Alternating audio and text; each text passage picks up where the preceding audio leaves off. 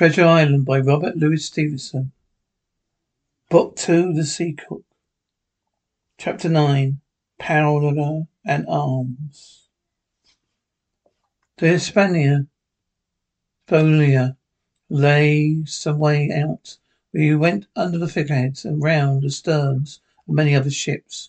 Their cables, somewhat times grafted underneath our keel, sometimes swung above us.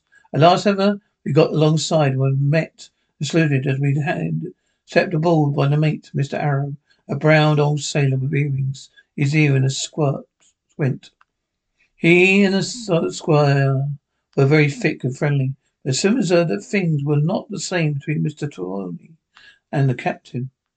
This last was a sharp-looking man, seemed angry with everything on board, was soon to tell us why, for he had hardly got down cabin when the sailor followed us.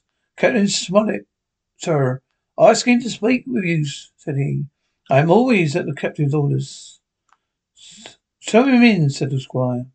The captain was close behind his messenger. I entered at once and shut the door behind him. Well, Captain Smollett, what have you to say? Ah, well, I, oh, I hope. I hope all ship shape and seaworthy. Well, sir, said the captain, well, I better speak plain. I believe at the risk of offence. I don't like this cruise. I don't like the men. I don't even like my officer. That's short and sweet. Perhaps, sir, you don't like sh- the ship, inquired the squire, very angry as I could see. I can't speak as to that, sir.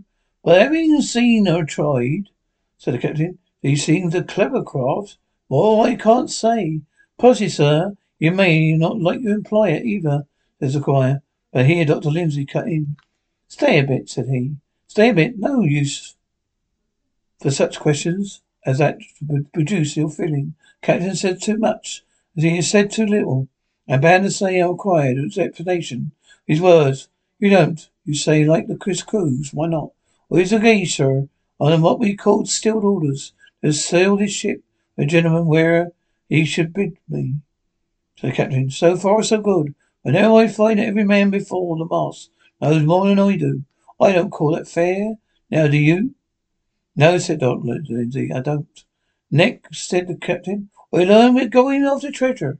Hear it from my own hands. I do. Now treasure is trickish work. I don't like treasure works. On my account, I don't like them. Above all, when they are secret. And when, begging your pardon, Mr. Trelawney, the secret has been told to the parrot. Silver's parrot, said the squire. It's way you're speaking, said the captain. Black, I mean. In my belief, neither you gentlemen know what you're about. I tell you my way of it. Life or death.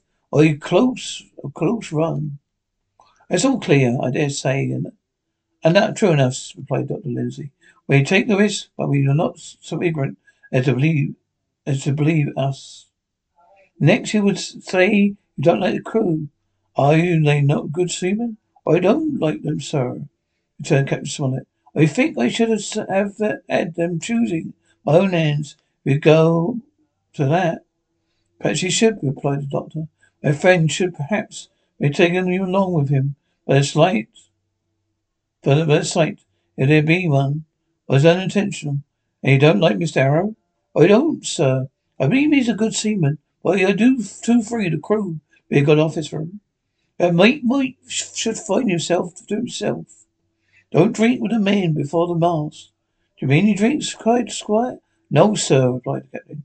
Only that he's too familiar. Well then, now then, and short and long of it, captain, said the, asked the doctor. Tell us what you want. We old gentlemen, you are determined to go on this cruise. Like I am, replied the squire. Very good, said the captain. Then you then you heard me very patiently saying things that I could not prove. Hear me a few words more. They're putting the powder in their arms in the fore. Now, you got a good place under the cabin. Now you not put them there. in First point. Then you bring four of your own people with you. They tell me some of them are to be berthed forward. Why not give them the berths here behind the cabin? Second point. Any more? asked Mr. One more, said the captain. There's been too much bubbling already. Far too much, agreed the doctor. I tell you what I heard myself, continued Captain Smollett. Have you ever met with an island that crosses the map, map to show where treasure is. And that treasure lies, and he's named the altitude and longitude exactly. I never heard that. I never told that, said of course Wyatt, to a soul. And hands now. The hands know it, sir, to return the captain. There's he? That must have been you to, or Hawkins, cried Squire. I don't mu- much, doesn't matter much who it was, replied the doctor. I can see that neither he nor the captain paid much regard to Mr. Trelawney's protections. Neither did I, be sure. He's too loose a talker. In this case, I believe he's already right. And nobody had told the situation on the island. Well, gentlemen, continued the captain, I don't know what who this as this map, but I am making a point. It should be kept secret even from me and my arrow, Mr. Arrow. Otherwise, I should would ask you to let me resign. I see, said the doctor. You wish to keep this theatre dark and make a garrison stern point, part the ship. A man, my friends, own people, provided that all arms and powder on board. In other words, you fear mutiny. Sir, said Captain Smollett, with no intention to take offence. I know you're right to put words in my mouth. No, Captain, sir, would be justified in going to say it all. You found you were ground enough to say that. As for Mr. Arrow, I believe him thoroughly. Honest, some a men are the same. I may be what I know. I am responsible for the ship's safety. The life of every man jack aboard of. I see things going as I think not quite right. I ask my you to make certain precautions, or let me resign my berth. That's all. And the doctor with a smile. Did you ever hear the fable of the mountain and the mouse? Excuse me, I dare say you remind me that fable. When you came in here, I staked my wig, you meant more than this. Doctor, said the captain, you're a smart boy. When we came in here, I meant to get discharged. I ain't no thought that Mr. Warney would hear a word. No, why I would, cried the squire. Had Livesey been here, not been here, I should have seen to you the juice. As it is, I have heard you. I will do as you desire, but think the worst of you. As, as you please, sir, said the captain. that I find I do my duty. With that he took his leave. Tony, said the doctor, contrary to all my notions, believe you have managed to get two honest men aboard. With you that man, John Silver. Silver, if you like, cried the captain. As intolerable humbug, I declare, I think this conduct unmanly and sailorly, and downright English. Well, said the doctor, we shall see. When we come on deck, the man began already to take out arms and powder, yelling at their work, the captain, Mr. Arrow, stood by superintending.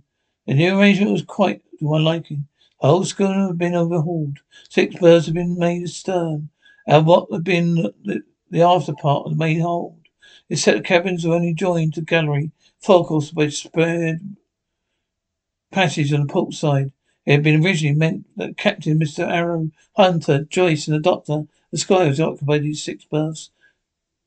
Now Redruth and I would get two of them. Mr. Arrow, the captain, were to sleep on the deck of the companionship, which had been enlarged on every side till it might almost have been called a roundhouse. Very low it was still, of course, but there was room, swinging two hammocks, and even the mate seemed pleased with the arrangement. Even he perhaps had been doubtful as to the crew, but that's only guess. But as for you, shall hear. We have not so long the benefit of his opinion. They all were hard at work changing the powder berths. The last man of two, Long John Sil- Long John, along with them, came off in the shoreboat. Well, Cook came up to the side like a monkey for cleverness. As soon as he saw what was doing, "So old, mate," says he. "What's this?" "We're changing the powder, Jack," answers one. "Why buy powders?" cried John John. "If they do, we'll miss the morning tide." "My orders," said the captain shortly. "You may go below my hand. Hands will want supper." "Aye, aye, aye, sir," answered the cook, and touched his forelock. He disappeared at once in the direction of the gallery. "That is a good man, captain," said the doctor. Very likely, sir, replied Captain Smollett. Easy with the men, easy. He ran to the fellow who was shifting the powder, then suddenly observing me, his plane in a swivel, he carried about ships a long brass nine. Here, you ship's boy, he cried. Out of that, off with you to cook and get some work. Then I was hurrying off. I heard him say, Quite loudly to the doctor. I have no favourites in my ship. I assure you it was quite the squire's way of thinking. I, I, I hated the captain deeply.